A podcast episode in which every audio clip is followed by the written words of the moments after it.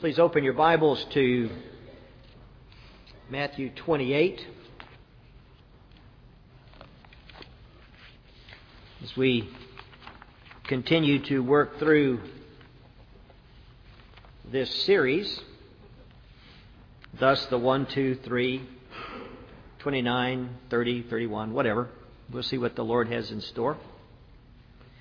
It is our privilege to be reading the very Word of God it is inspired, it is infallible, it is inerrant. This is God's Word. Therefore, out of respect and reverence for the author of Scripture, please stand for the reading of His Word this morning. Jesus is talking to His disciples. And Jesus came and said to them, All authority in heaven and on earth has been given to me. Go therefore and make disciples of all nations, baptizing them in the name of the Father, and of the Son, and of the Holy Spirit, teaching them to observe all that I have commanded you.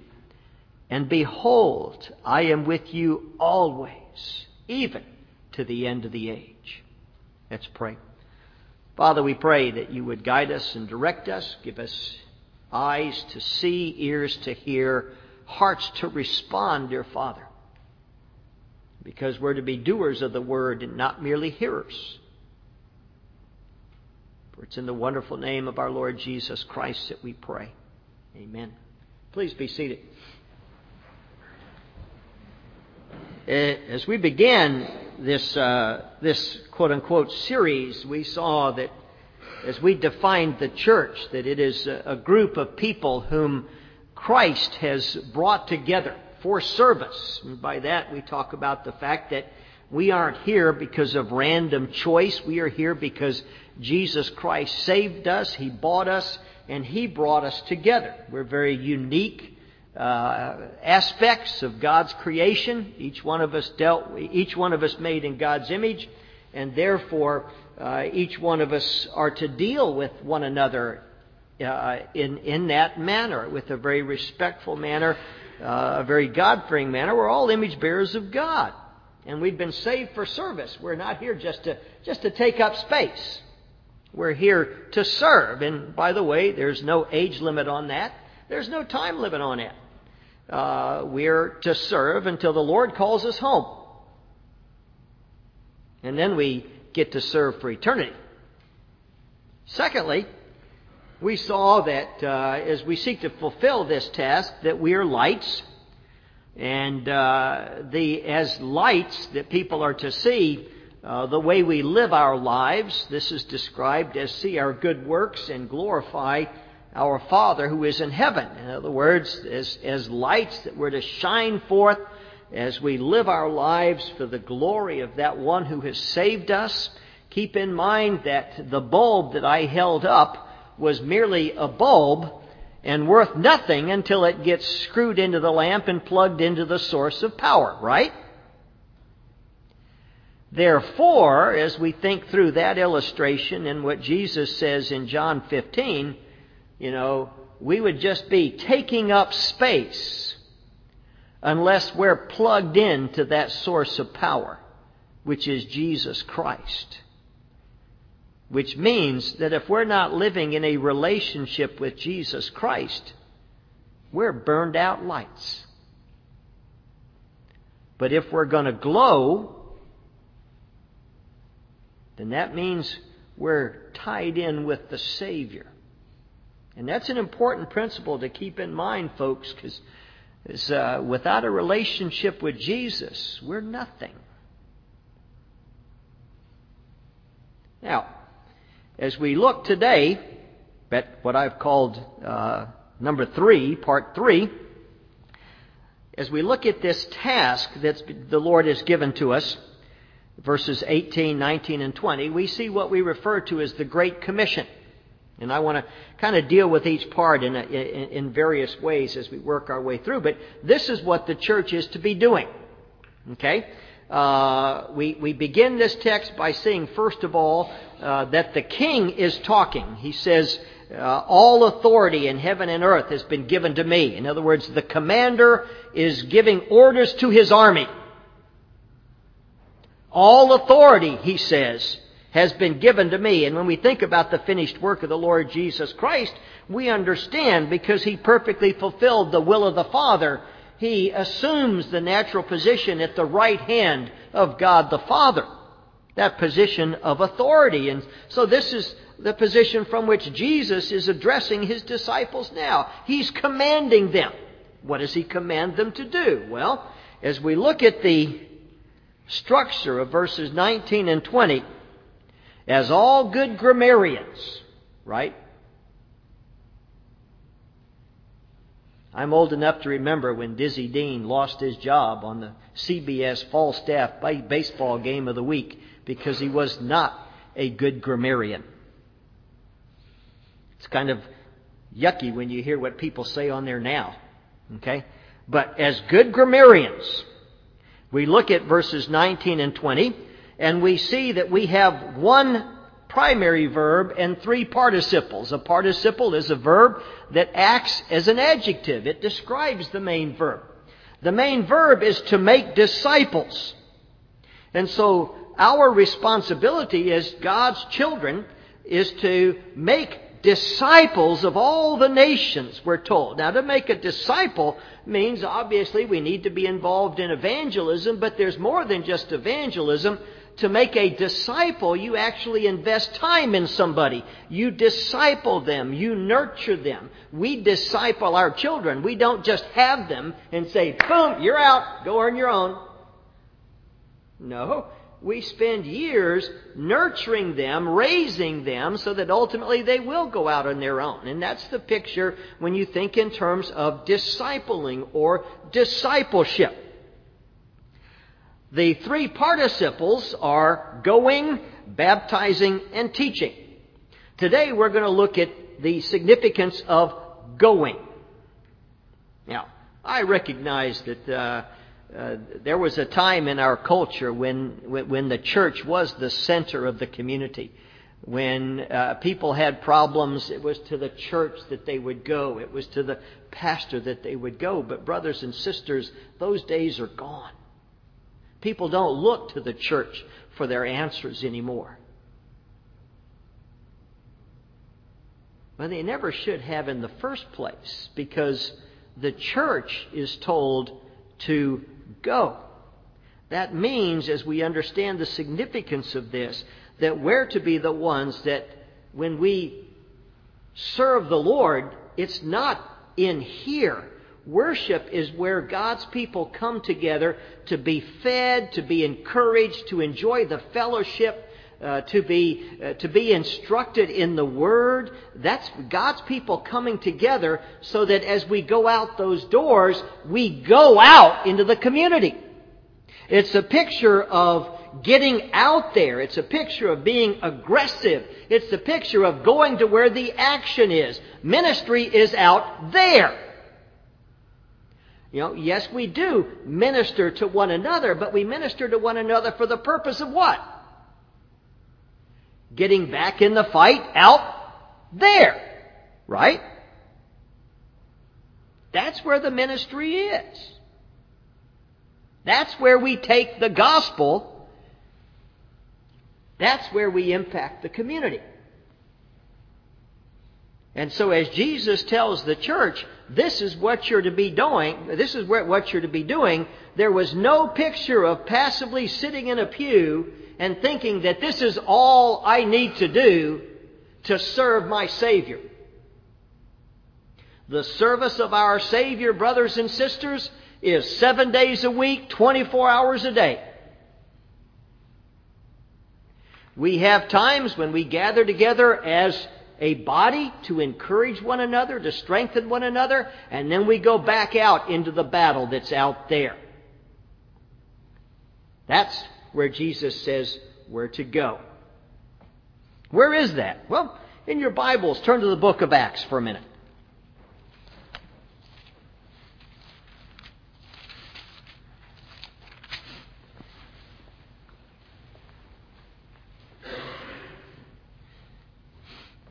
Acts chapter 1. I want us to look particularly at verse 8. Here, the Lord Jesus Christ is speaking to his disciples, and most likely this is the last thing he said to them, because shortly after he says this, he ascends into heaven. As he speaks to them, again, he reminds, uh, he, he, reminds them, well, they, they ask the question, when are you coming back? Uh, he literally tells them, it's none of your business. By the way, uh, as we understand when he's coming back, we know he's coming back, right? But do any of us know when? Jesus in Matthew 24 used the, used the example of like a thief in the night. Paul picks up on that in 1 Thessalonians. Like a thief in the night, is there a thief who's going to call you and says, and, and, and is he going to say, I'm going to rob you tonight at 12 o'clock? No. Hits when we least expect it. Well, that's the illustration, you see. We don't know when Jesus is coming back, but we live our lives as if he could come back at any moment. That's the picture. We have to always be ready. It's not for us to worry about the times and the seasons. That, that's the Father's business, Jesus says. Verse 8, But you will receive power when the Holy Spirit has come upon you. And you will be my witnesses in Jerusalem and in Judea and all Samaria and to the end of the earth. Okay, our task as going is to be a witness a witness to the reality of the Lord Jesus Christ in our lives, a witness to the reality that we have experienced Jesus and our lives are different because of that experience. They're changed. A witness to that demonstrates that change in a very real and a very tangible way.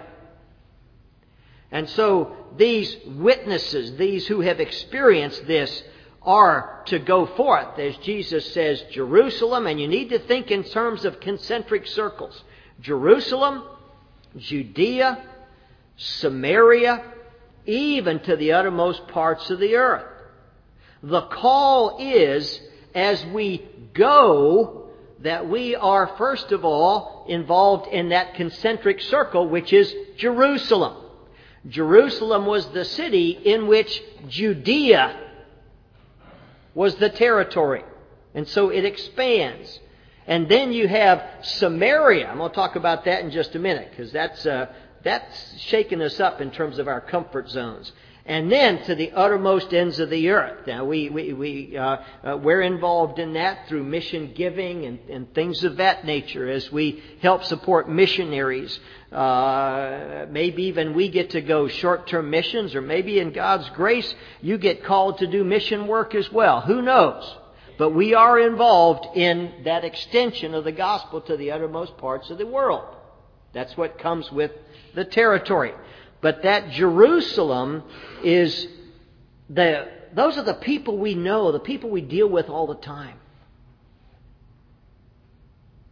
Do the people that you deal with all the time know that you're a Christian?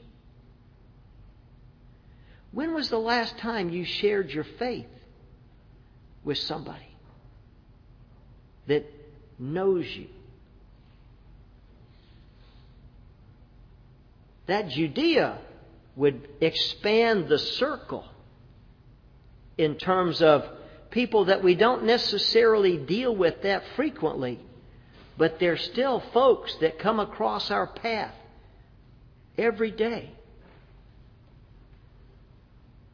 Do we take opportunity to bear witness to the reality of Jesus Christ to these people? Samaria. Now that's a neat one.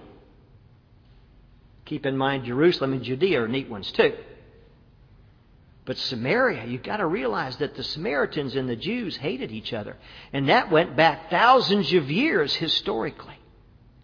If you remember when Jesus was dealing with what was the greatest commandment, he said the greatest commandment was to love the Lord your God with all your heart, with all your soul, and all your mind. And the second one is like unto it, and that is to love your neighbor as yourself.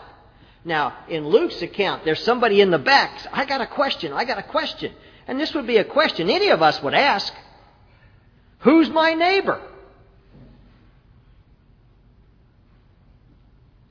What illustration did Jesus use?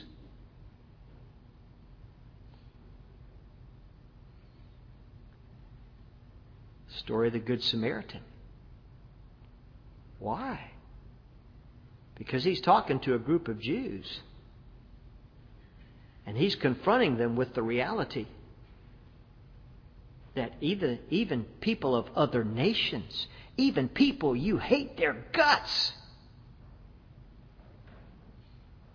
are important because they're made in God's image. And so Jesus is challenging these folks to, to, to get out of their comfort zones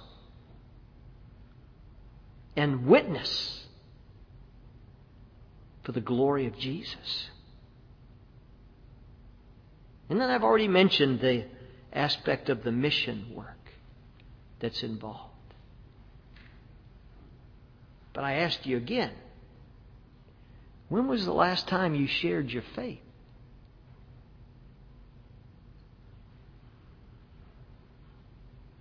Turn to Colossians chapter 4 as we think about how. Now, Paul is writing to a church that he uh, had had no direct contact. Uh, a man, Epaphras, had come to the Lord through, the, through Paul's ministry in Ephesus. Paul discipled him and uh, sent him back to Colossae to plant this church. And so, as Paul writes, he's encouraging these people based upon what he hears from Epaphras. When you get to chapter 4, Paul is making some uh, various statements as he brings his letter to, the, to a close. And uh, this is interesting as he writes in verses 5 and 6. Walk, he says, which means to live your life in wisdom toward outsiders. Now, when he's talking about outsiders, keep in mind, earlier in the book, he had talked about the kingdom of darkness versus the kingdom of light. That God had brought us out of the kingdom of darkness and transferred us into the kingdom of light. And say, and so he's now thinking in terms of, okay, how you deal with unbelievers. Making the best use of the time Paul says. And then he says, Let your speech always be gracious, seasoned with salt, so that you may know how you ought to answer each person. The picture is here that we be able to address the questions or the concerns that every individual has that, that comes to us and have the ability to uh, respond to them in such a way that we give an appropriate answer. Now, it means that we should be able to talk to anybody at any time.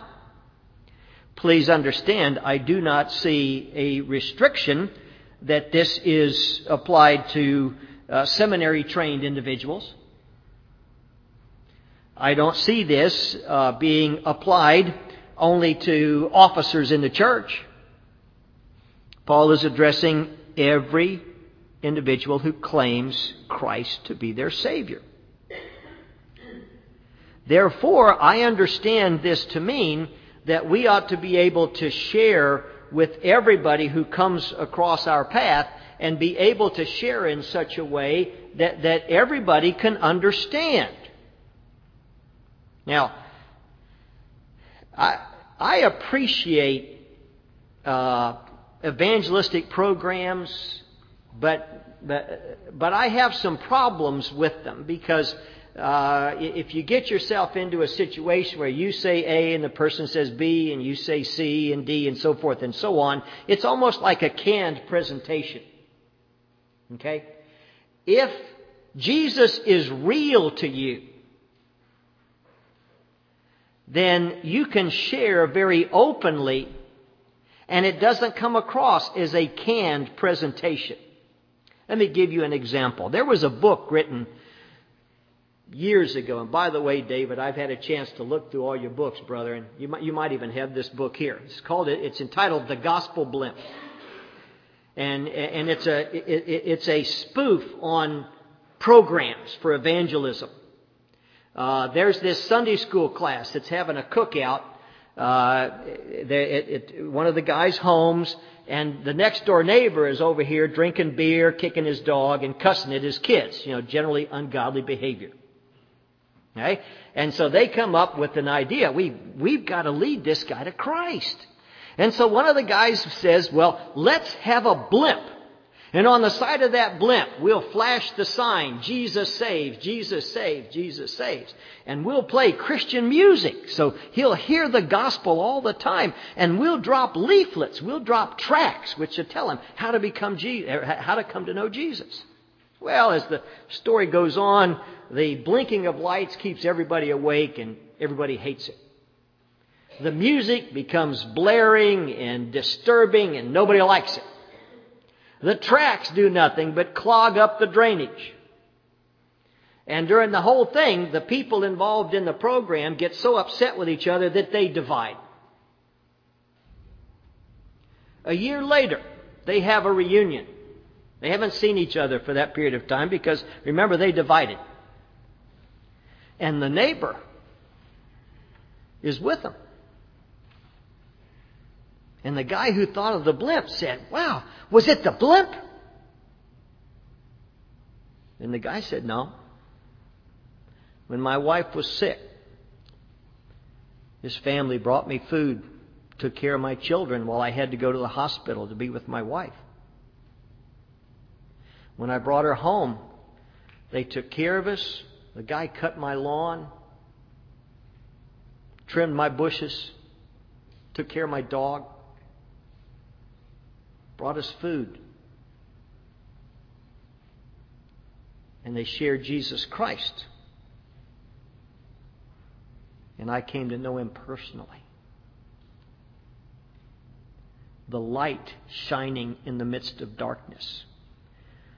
Folks, you don't need a pastor to do that. If you're dependent on a pastor, you're Roman Catholic. You understand that? One of the beauties of the Reformation is the priesthood of all believers. We all are responsible to be in obedience to the orders of our great King.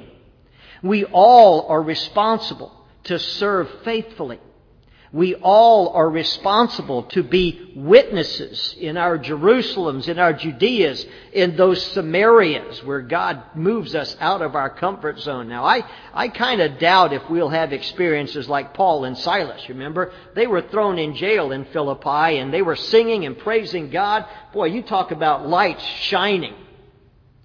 The jailer was so overwhelmed by the difference of these men that after the earthquake came and the, and the gate on the cell fell open and he was going to kill himself, and Paul says, No, we're here, his response was, I want what you have. If somebody asked you that, could you tell them simply? I'm not talking about getting into a theological discussion. Could you tell them simply what Jesus means to you? And could you tell them what it means to receive Jesus? We're called to go. That's what our King has commanded us to do.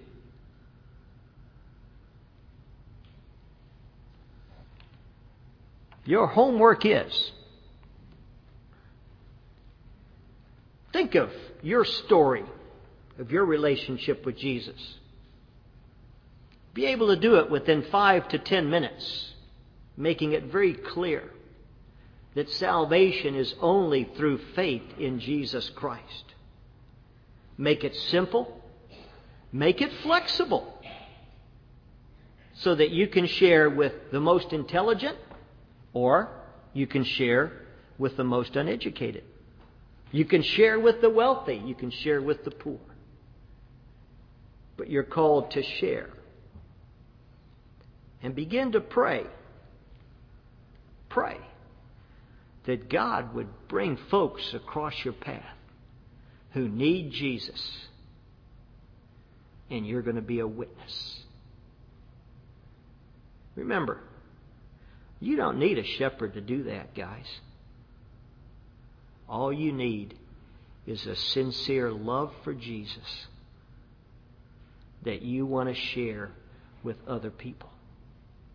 That they can experience that love for Jesus too. Let's pray. Father, we do thank you for the glory of the gospel and for the precious truth that salvation is ours because of Jesus. And it's in his wonderful name that we pray. Amen.